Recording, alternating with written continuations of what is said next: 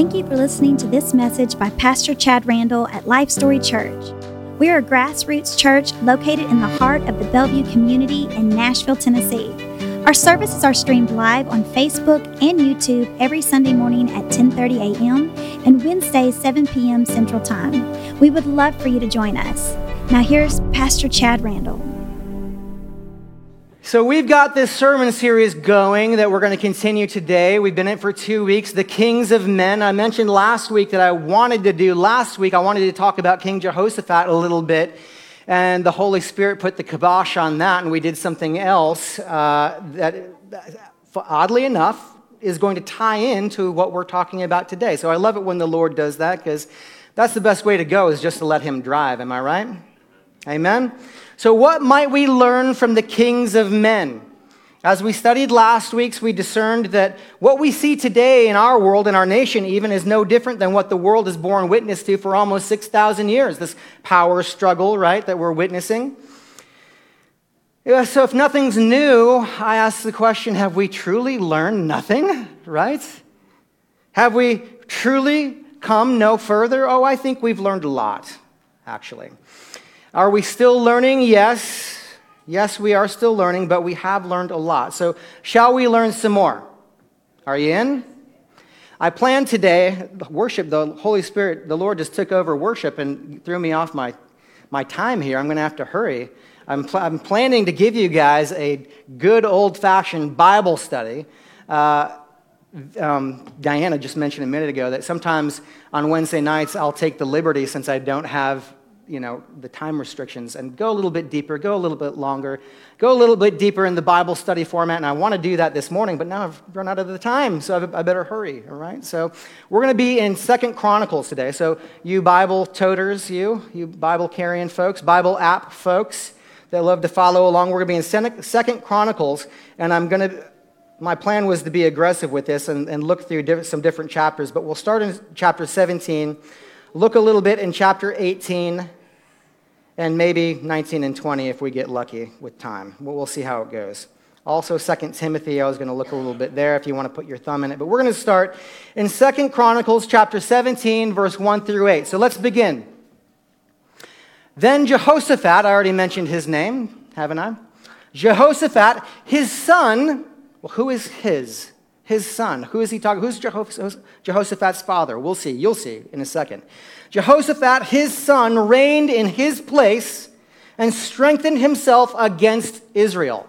Wait a minute now, an Old Testament king strengthening himself against Israel, that might sound a little bit confusing if you don't know a bit of history.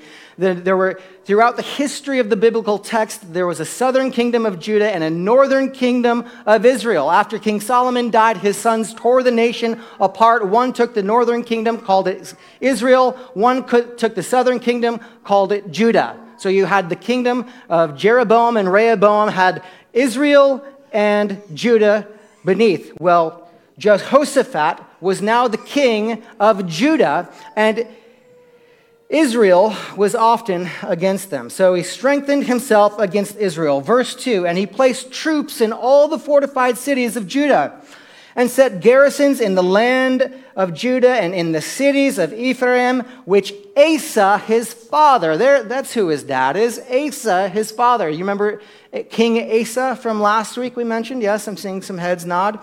King Asa, his father, had taken. Verse 3 Now the Lord was with Jehoshaphat. Why? This is important, guys. Pay attention. Because he walked in the former ways of his father David what did we talk about last week? What decides, what is the key factor? There's, we judge our kings, our presidents by many different uh, uh, uh, factors, don't we? Are they good on the economy? Are they good on foreign affairs? What are they good at, right? Do we like their tone, right? God has one, one key that he judges whether a king is a good king or a bad king. Does he fear the Lord, right? That's it. That's it. Everything else goes from there. And he feared the Lord and he walked in the ways of his father. He did not seek the Baals. The Baals. What were the Baals? They were the, the phony, fake, pagan gods that had made their way from Babylon into Israel. all right? So we see this throughout the region, throughout the Mesopotamian region. From Babylon, you, if you study the history biblically, you've got Genesis chapter 6 with all of these different, creating this pantheon of, of false gods that were in Babylon, and then you see them in Greece, you see the Hercules, you see all of these false pagan gods? Well, they just have different names in different cultures, right? Different names in Egypt, different names in Greece, but they all came from Babylon. In Israel, they were called the Baals, right? Baal was the uh, false pagan god. So then they would carve statues to them and, and they'd worship this false statue, uh, this idol, right? So Jehoshaphat didn't do any of that. He didn't do any of that. Verse 4 What did he do? But he sought the God of his father and walked in his commands, and not according to the acts of Israel. Because what were the acts of Israel?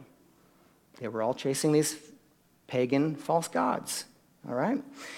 Therefore, verse 5 the Lord established the kingdom in his hand and all Judah gave presents to Jehoshaphat. And he had riches and honor and abundance. Verse 6 And his heart took delight in the ways of the Lord. That should tell you all you need to know about Jehoshaphat, Jehoshaphat in this time in his life. Does your heart take delight? You're delighted in the presence of the Lord, right? We can be honest and say there are different periods in my life where I wasn't necessarily delighted in the presence of the Lord, so I didn't look for it because I was lost, I was wandering, right? His heart was delighted in the, in the ways of the Lord. Moreover, he removed the high places and wooden images from Judah. Again, we talked about this last week, didn't, didn't we? What is the first initiative that all good kings of men endeavor to do? Kings that are good according to God. What's the first thing that they always endeavor to do? First initiative. They drain the swamp. right? Amen? They drain the swamp. That's the truth, though. The first thing they do is get rid of the pagan idolatry, the false god worship, the, the, the child sacrifice, for real. All right? Let's keep reading. Verse 7 Also in the third year of his reign, he sent his leaders, Ben-Hail, Obadiah, Zechariah, Nathaniel. Think of this. He's sending out his guys, right? He's sending out his guys. So Obadiah, Zechariah, Nathaniel, Micaiah. That's like, that's like if, our, if, now, if it were nowadays, it would be like, we're going to send out Leaf. We're going to send out Ron. Ron, you go over here, right? Chuck, Eric, you guys. Okay, we're sending everybody out into the community okay? To do what? To teach in the cities of Judah. Well, we need to be sent out to teach in the cities around Nashville, don't we? Amen. Amen. And with them he sent Levites, Shemaiah, Nathaniel, Zebediah, Asahel, Shemiramoth. They're just trying to be hard on me here. Je- Jehonathan, Adonijah, Tobijah, Tadabajah, the Levi, that's good, we're out of it now, right? The Levites, in other words, and with them Elishama and Jehoram the priests. Okay? You get the picture, right? Please tell me that was worth it. what for? Again, to teach in the cities. So Jehoshaphat started out great. Man, he drained the swamp, buddy. He got rid of the scum, all right? And then he sent people out to carry light and love into the community, uh, the word of God into the community. That is awesome. He started out well. He followed God. He was a seeker of God. He was doing things God's way. In the third year of his reign, this is a good start. Just in the third year of his reign, he sent out 16 leaders five leaders, nine Levites, two priests to teach throughout all of Judah. Verse 9 They taught throughout Judah taking with them the book, the Torah, the Word of God, the actual Word they took with them, the law of the Lord, and they went around to all the towns of Judah and taught the people. I love this because I can just think of uh, all you guys, right? I think of us as the body of Christ going out carrying this word of God that God He has put in our hands and in our hearts, and we carry it into our places of work. We carry it into our homes, don't we? We carry it into every relationship that we have. I can think of the people of Life Story Church just walking the streets in the back roads of Nashville or Bellevue or Pegram, right? What was the result of this? Well, verse 10. Because they did this, this initiative that he had, because they did this, and the fear of the Lord, remember what fear of the Lord is. It doesn't mean you're afraid of God in that sense, it means you revere God, right? I mean, imagine for a second God just were to rip the sky open and say hi and wave at you, right? Because he could do that, you know. That's the kind of God that we have. You'd probably be freaked out a little bit, right? Like, ah, hi. I, but you revere his power. So it's a fear, but not fear like uh, one has as a child of something scary, right? Reverence. The fear of the Lord fell on all the kingdoms of the lands that were around Judah, so that they did not make war against Jehoshaphat. also, verse 11, also some of the Philistines brought Jehoshaphat presents. Who? You guys remember who the Philistines are, right? Their mortal enemy brought Jehoshaphat presents and silver as tribute, and the Arabians, again, natural enemies, brought him flocks, 7,700 rams, so 7,700 rams and 7,700 male goats. So a total of, between rams and goats, 15,400. That's quite a gift, huh? The Philistines, think about that, his enemies, church.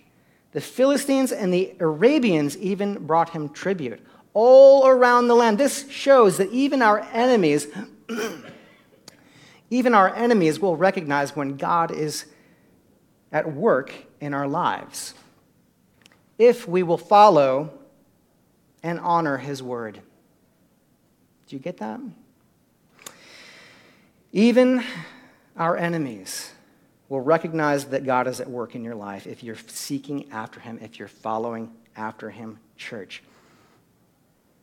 The chapter goes on to conclude by declaring how powerful and rich the Lord had made, made him in property and in the size of his army. I don't think we need to read through that. The point is that this is a good guy. This is a good guy. The kind of person we try to be, or rather would like to be, right? But if only the story stopped here. If only the story stopped here with King Jehoshaphat. Literally, within a, short, a few short sentences, uh, at the top of chapter 18, Jehoshaphat allies himself with the wicked king Ahab by marriage. Now, I'll be honest, last week when, when I was saying, you know, th- how many wicked kings in the Bible can you think of off the top of your head? And maybe one or two. Most of you probably went straight to Ahab, right? We have a better time remembering the good kings than we do remembering the bad kings. But if we remember one bad king, it's usually this guy, okay? And Jehoshaphat allies himself to King Ahab by marriage. The most wicked husband of the most wicked woman, Jezebel. Bad move, right? Thank you, dear. I knew. I knew somebody would catch on to that. Oh, well, good looking out, Diana. Thank you. So, how could this happen? Ask yourself, how could this happen? I mean, I just gave you a pretty strong resume of this guy, didn't I? How does he make a decision like that? I bet you've never asked yourself that question, huh? What was I thinking? Hmm? How could I do that? How did I end up here? What did I do? How could this happen? In any case, Southern Kingdom meets Northern Kingdom, and his son is married to Ahab's daughter. But this is where it gets good for all you drama queens, all right? You love some drama? All right? This is where it gets good. Second Chronicles chapter 18, verse 2 through 8. Let's read. 18, 2 through 8. I'm going to give you a minute to find it. Are we looking? I hear some Bible pages. Amber always tells me I move too fast. Slow down. People can't find the Bible, the passage before you read it. I, just say it's the coffee. It's not my fault. It's the coffee. Second Chronicles chapter 18, 2 through 8. After some years, he went down to visit Ahab in Samaria. And Ahab killed sheep and oxen in abundance for him and the people who were and the people who were with him. And he persuaded him to go up with him to Ramoth Gilead. Ahab, king of Israel, asked Jehoshaphat, king of Judah, Will you go with me against Ramoth Gilead? And Jehoshaphat replied, I am as you are, and my people your people. We will join you in the war. But Jehoshaphat, verse 4, also said to the king of Israel, First seek counsel of the Lord. All right, there's hope here, right? We should at least seek counsel of the Lord because that's the sort of thing that, you know, we should do, right? So the king of Israel brought together prophets, 400 men, and asked them, asked them, Shall we go to war against Ramoth Gilead, or shall I not? Now, this is interesting because he brings 400 false prophets. What's interesting to me about this is that this comes after Elijah. You remember the whole scene on Mount Carmel? And, and uh, Jezebel is so angry at, at, at Elijah because what did Elijah do? He killed, had killed 850 of their false prophets. All the false prophets, right, that were wailing and cutting themselves, and their false gods wouldn't do anything up there. You remember that? Well, after that, they're, apparently they're still trying to build back their forces of false prophets, right? Even after their false prophets were proved to be false and wiped out, they're just back on the horse trying to build them back up. And isn't that how people do?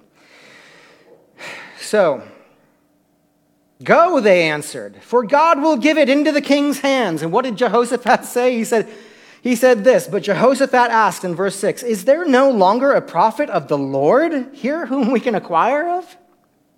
So he could obviously tell the difference. Jehoshaphat could obviously tell the difference between a false teacher, preacher, prophet.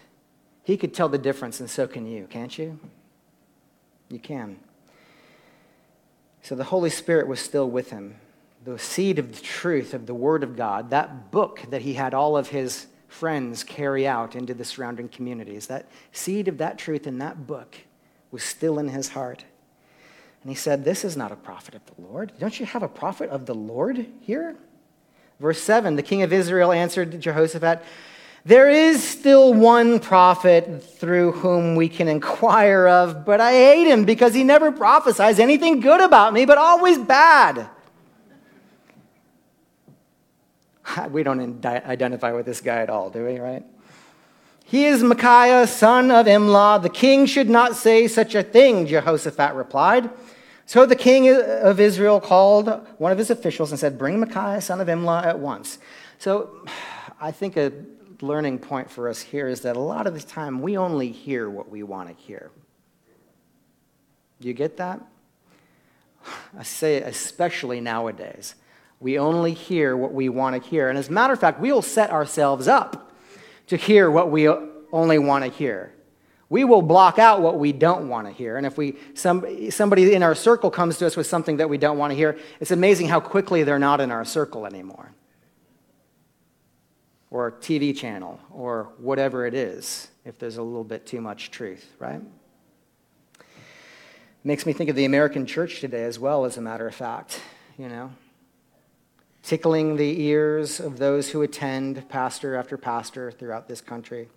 Don't offend anybody, don't challenge anybody too much. Attendance could go down, tithes could go down, right? As a result, unfortunately, churches in our country today are full of people that say they believe, but they couldn't tell you what they believe or why they believe for that matter. And they certainly don't live it. And here's the scary thing, though they think they do.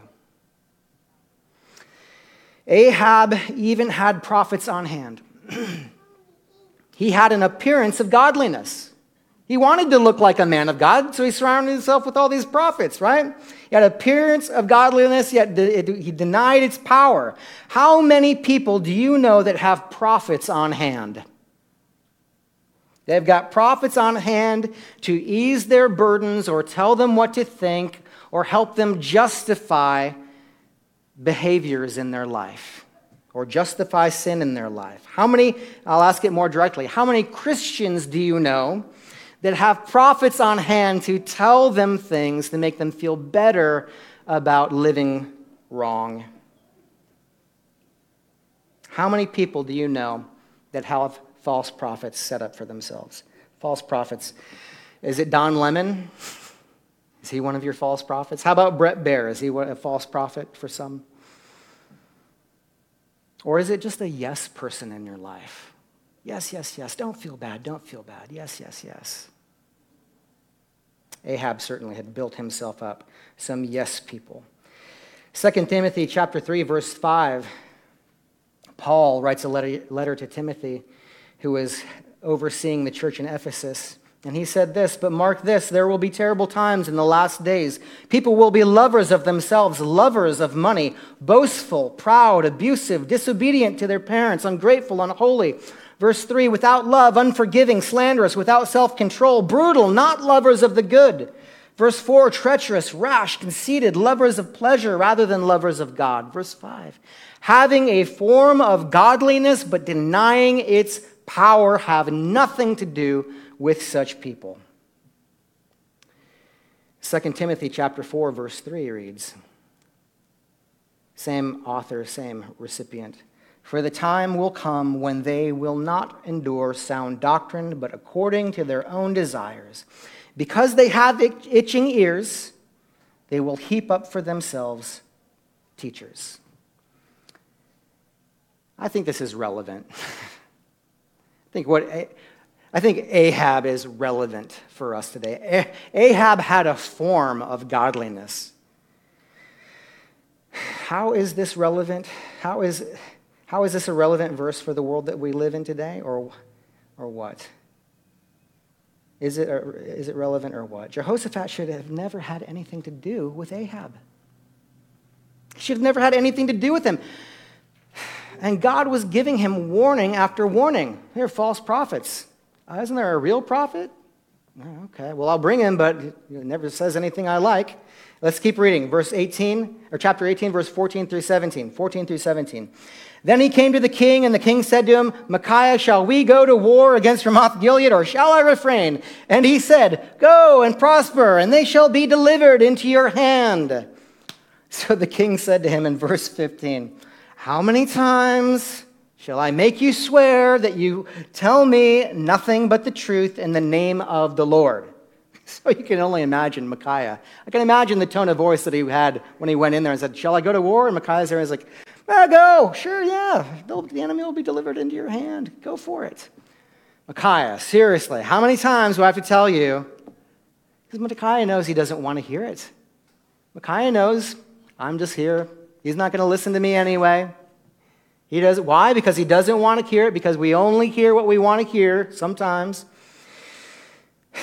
Verse 17, or excuse me, uh, uh, verse 16. Then he said, I saw, Micaiah said, I saw all Israel scattered on the mountains as sheep that have no shepherd. And the Lord said, These have no master, let each return to his house in peace. Verse 17 And the king of Israel said to Jehoshaphat, Did I not tell you that he, he would not prophesy good concerning me, but evil? This guy never says anything. Did I not tell you this? Like I said, warning after warning after warning. And now, even the one true prophet that he called for is telling him, No, this is a bad idea. This is a bad idea. If only the Holy Spirit did that for us, huh? You know what? I think He does do that for us. I think He does do that for us if we're willing to seek Him. If we're, if we're willing not to just only seek out what we want to be, what we want to be so badly that we ignore the voice of the Holy Spirit saying, full stop. How often do we do that? That'll preach, I think. So, Guess what happened? Does anybody want to know what happened next? Ahab was killed. I'll just tell you. Ahab was killed just as Micaiah uh, ended up prophesying. He ended up saying, You're going to be, You'll be killed as well, Ahab. He still went to war. Ahab was killed, but not before, and get this, not before Ahab had Jehoshaphat wearing Ahab's royal robe on the battlefield. Ahab actually recommended that Jehoshaphat wear his royal coat out on the battlefield. That's crazy. Of course, Ahab had him wear it as a decoy so he could be decoy, and everybody would think that Jehoshaphat was Ahab and get him, right? Unbelievable. Still, still, Jehoshaphat wasn't wise enough to call off the battle.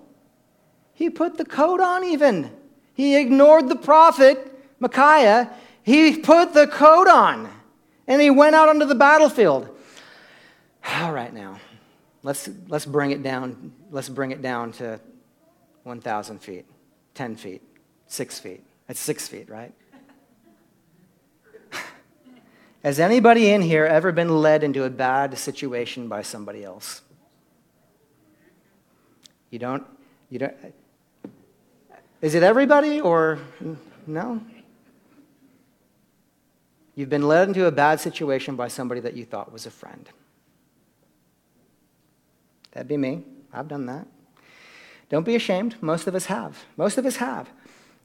What matters, hear me on this, what matters when you find yourself in that place, what matters is what you do when you realize that you've been compromised. Right?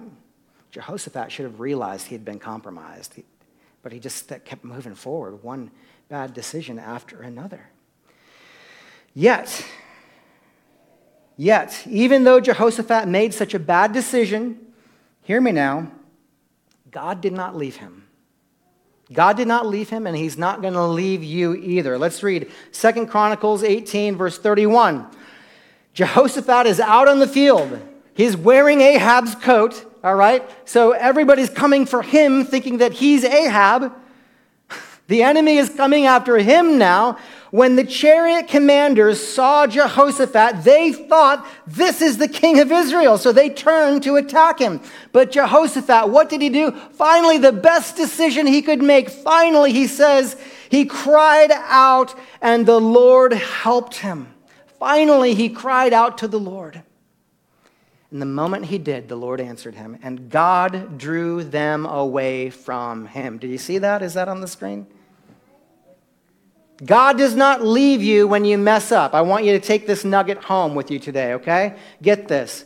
God does not leave you when you mess up. Do you believe that? I'm not convinced. Do you believe that? Yes. Amen. You only need to call out on the name of Jesus. There is power in the name of Jesus. Demons shudder and scatter at the name of Jesus, church. And don't you know they're prowling? Don't you know they're looking for you?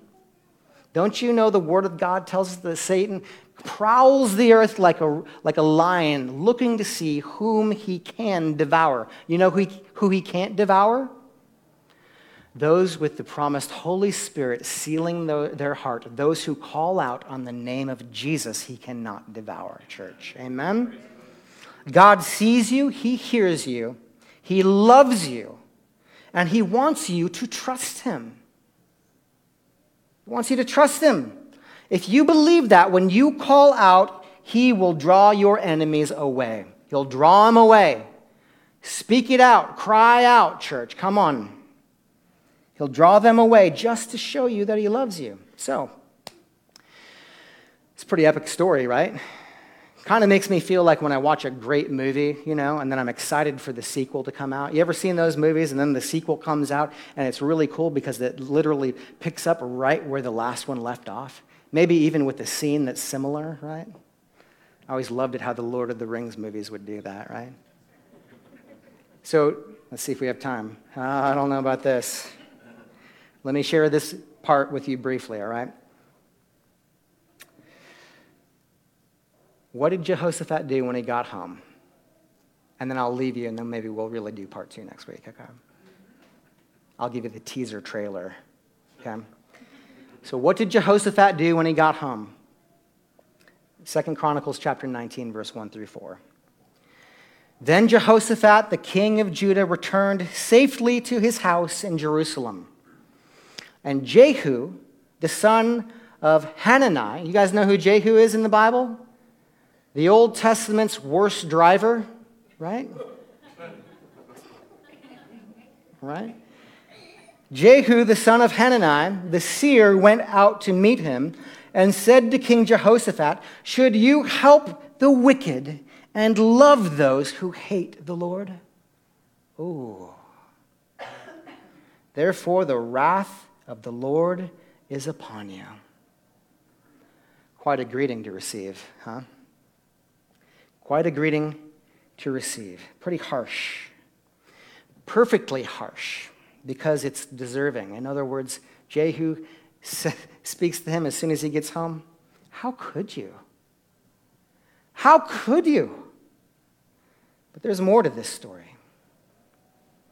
Jehu, the son of Hanani, right? Do you guys know who Hanani is? It's all right, I didn't either. Well, in the 36th year of Asa, Jehoshaphat's father, Asa struck a deal in Syria in order to thwart an imminent attack from the reprobate northern kingdom of Israel. Northern kingdom of Israel. Upon returning home, Asa was greeted by Hanani. This is pretty cool. This is a generational thing here. So Asa goes off to war, gets home, and he's greeted by Hanani and Je- uh, Je- Jehu's father. So let's read. Let's read. So Hanani is the prophet, Jehu is the prophet, Jehoshaphat, Asa. You get the characters, you get the generation. Let's read. And at that time, Hanani the seer came to Asa, king of Judah, and said to him, Because you have relied on the king of Syria and have not relied on the Lord your God, therefore the army of the king of Syria has escaped from your hand. Where were the Ethiopians and the Lubim not a huge army with every many chariots and horsemen? Yet, Yet, because you relied on the Lord, he delivered them into your hand. Verse 9. For the eyes of the Lord run to and fro throughout the whole earth to show himself strong on behalf of those whose heart is loyal to him. Let this be a lesson to us, church, that we may be found by his eyes. As his eyes scour the earth, scour the earth throughout the whole earth to show himself strong on behalf of those whose heart is loyal. Let the Lord show himself strong through you. Amen. In this you have done foolishly. Therefore, from now on you shall have wars. Verse 10. Then Asa was angry with the seer, Hanani, and put him in prison, for he was enraged at him because of this. Why? It's not what he wanted to hear. And Asa then went on to oppress some of the people at that time. So let's fast forward to Jehu and Jehoshaphat, right? Jehu knew the fate that might befall someone who was bold enough to speak truth. Yet speak he did. I mean, come on, church. This was the son of the man that Jehu's dad put away. Do you see these figures? King Asa put Jehu's father in prison. Yet he still goes to Jehoshaphat. Still goes to Jehoshaphat boldly, church. He spoke, Should you help the wicked and love those who hate the Lord? Should you love the wicked and hate those who love the Lord? Talk about a legacy, huh? My goodness. So Jehoshaphat is faced with this decision, and ultimately it's the same decision that his father had to make. You know how Asa responded to Hanani. How would Jehoshaphat respond to Jehu? Let's take a look.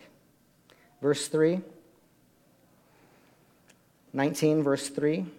Nevertheless, good things are found in you, Jehu went on to say, and that you have removed wooden images from the land. You've prepared your heart to seek God. Jehoshaphat lived in Jerusalem, and he went out again. Did he throw Jehu in prison? No, he did this.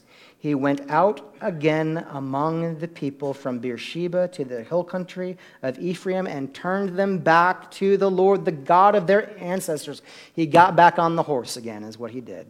Amen? And that's what we need to do when we mess up. You got that? Get back on the horse. Do your first works again, Revelation 2 5 says. Go back to what works.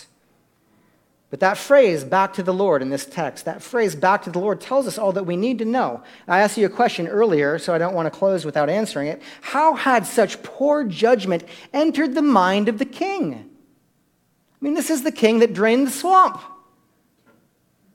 How did he find himself making these horrid decisions? How could this happen? I'll tell you how it happened daylight between him and the Lord. Daylight between him and the Lord. How do we know? Because he turned back. He went out again and had to turn the nation back. So apparently he had stopped going out. And the nation had thusly followed his lead, as is always the case. Daylight had come between him and the Lord until he cried out that day. And as soon as he got home, he started going back out again. He'd apparently stopped going out among the people. It's the same way today, church. It's the same way today. Don't we hate it when our politicians who are supposed to represent us lose touch, right? He'd apparently lost touch. He stopped going out among the people. He stopped being the Lord's champion for his people. Maybe he was saying the right things, but don't we hate it when our, when our politicians lose touch with us and then they come back around every four years or two years or whatever it is and they just pander and they say what they think we want to hear and then we see them on TV and we're like, oh, give me a break. They show up in southern districts and suddenly they've got some corny southern accent, right? I ain't in no ways tired and all this mess, right? He had lost touch. Thus, because he had lost touch and because there was daylight between him and the Lord, he had easily been persuaded.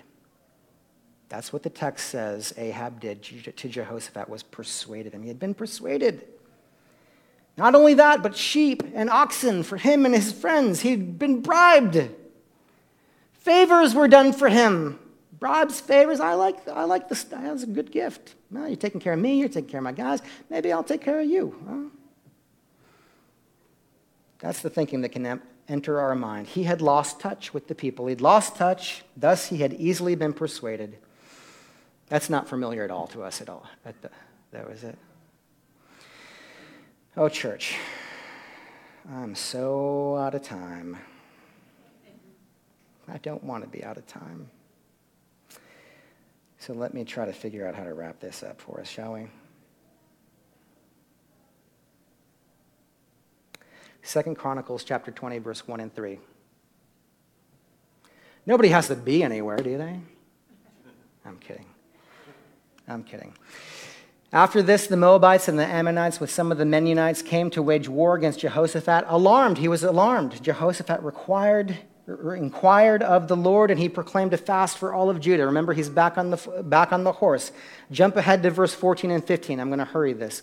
Then the Spirit the Spirit of the Lord came on Jahaziel, son of Zechariah, the son of Benani, the son of Jael, the son of Mattaniah, a Levite and descendant of Asaph. See, this is all, I'm cruising over this, but there's probably so many good nuggets just in who these people were. As he stood in the assembly, he said, Listen, King Jehoshaphat, and all who live in Judah and Jerusalem, this is what the Lord says to do. Do not be afraid or discouraged because of this vast army before you, for the battle is yours, is not yours, but God's. Take this home with you. You are not alone in these battles that you face, okay?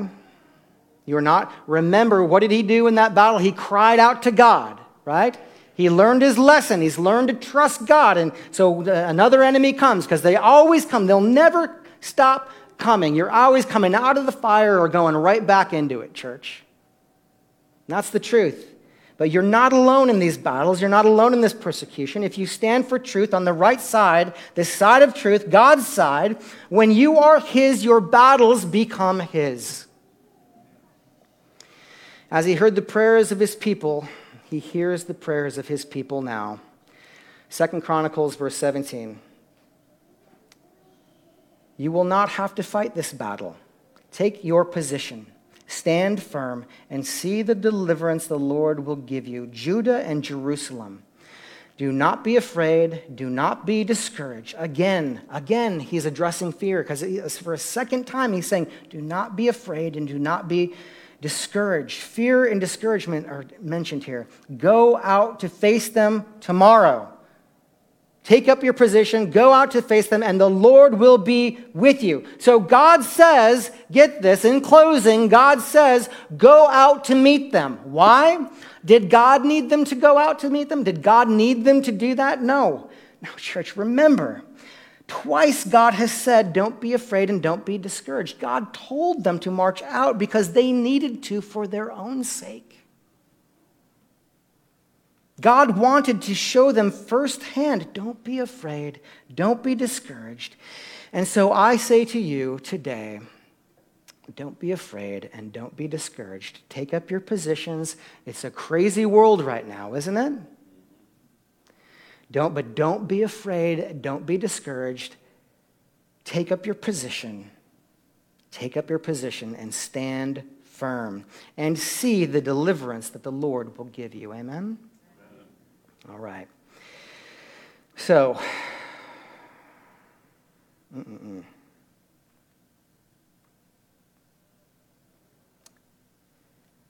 let me share this. Second, uh, uh, chapter 20, verse 20 through 22. What did he do?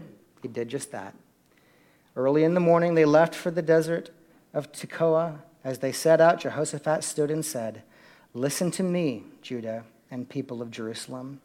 Have faith in the Lord your God, and you will be upheld. Have faith in his prophets, and you will be successful. Do you see the correlation, church, between the lesson his father failed to learn and the lesson that God is asking Jehoshaphat to learn now? Do you see the correlation in all of this to us today? Verse 21 After consulting the people, Jehoshaphat appointed men to do what? To sing to the Lord and to praise him for the splendor of his holiness. And they went out at the head of the army saying, Give thanks to the Lord. I want you to get this visualization. They're sending the army out now. So, what do they do? They put the worship team out front. Amen? Amen? Not the infantry, the worship team. God is good.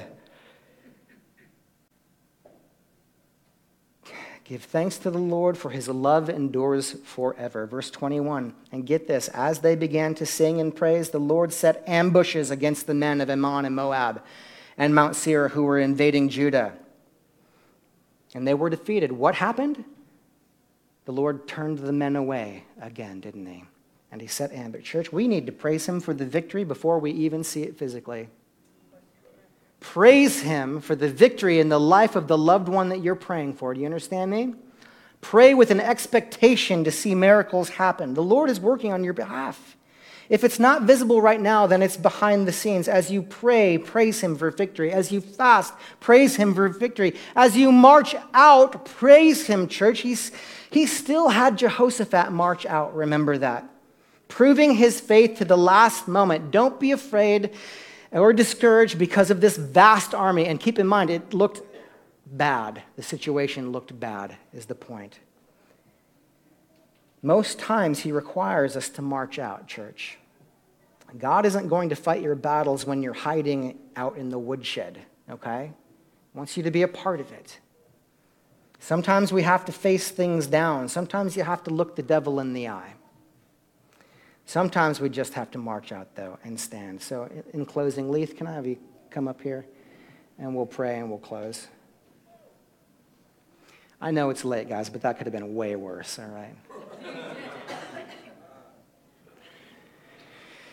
we normally try, for you first time visitors, we normally try to wrap up by one. So I'm going to have to like bring Starbucks or something for the Sunday school teachers or some kind.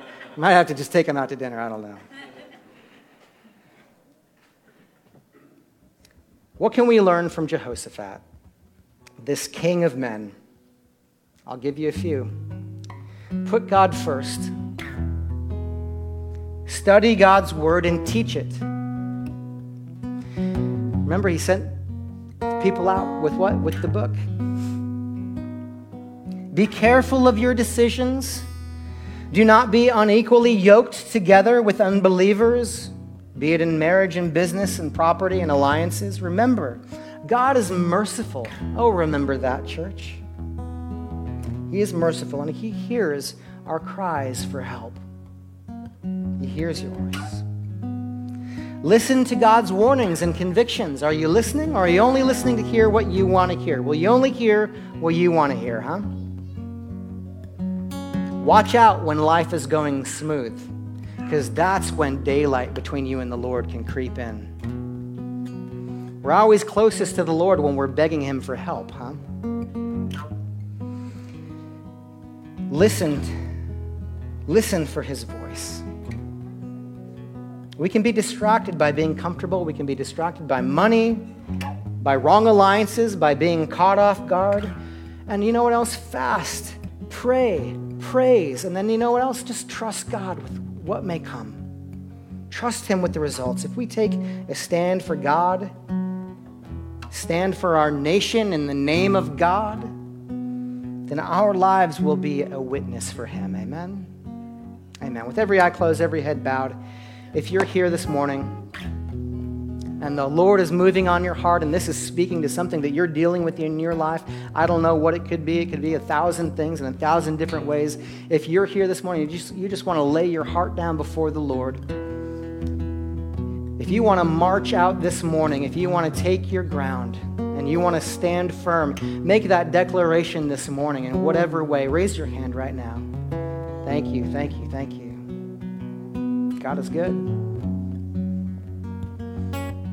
Let's pray. Heavenly Father, Lord, we thank you for who you are. We thank you for the boldness that you've inspired in our hearts, Father. We thank you for your word, that it's faithful and true, God. That it will never be exhausted, God. The love and truth that it will teach us, Father. Pray you continue to grow us, Father, as your people this morning make a decision to, to march out, to ride out against their enemies, Father, that you would be with them, that you'd go before them, Father, as they praise for victory before they even see it, God. As we sing your praises in the face of our enemy, God. And those that would destroy us or harm us or hurt us, God. Over these situations, Father. we pray, Father, we say, we'll not be discouraged, Lord. We'll not fear. Because we love you, we trust you, Lord Jesus, with all our hearts. Now have your way in our lives. If you're here this morning and you want to say a prayer of recommittal for your life, or maybe you've never surrendered your heart to the Lord and you've never put your trust and faith in Him for your salvation, we're going to say this prayer out loud, all of us. So if that's you, you say it right with us. But I want you to do me a favor. If you're doing this for the first time or recommitting your life and your heart, I want you to tell me want you come up and tell me or send me a message if you're watching online because we want to be praying for you because the enemy is going to be coming for you all the more if you make a decision like that. Let's pray out loud, church. Jesus, I believe that you're God. I believe that you love me. Come into my heart and make me new. I believe that you died on the cross for my sin. I believe that you rose from the grave on the third day. And because you live I live. I believe that you want me to have a life abundant. I believe that you're for me. So go before me. In Jesus' name. And all God's people said, Amen. May the Lord bless you. May he keep you. May he make his face to shine upon you.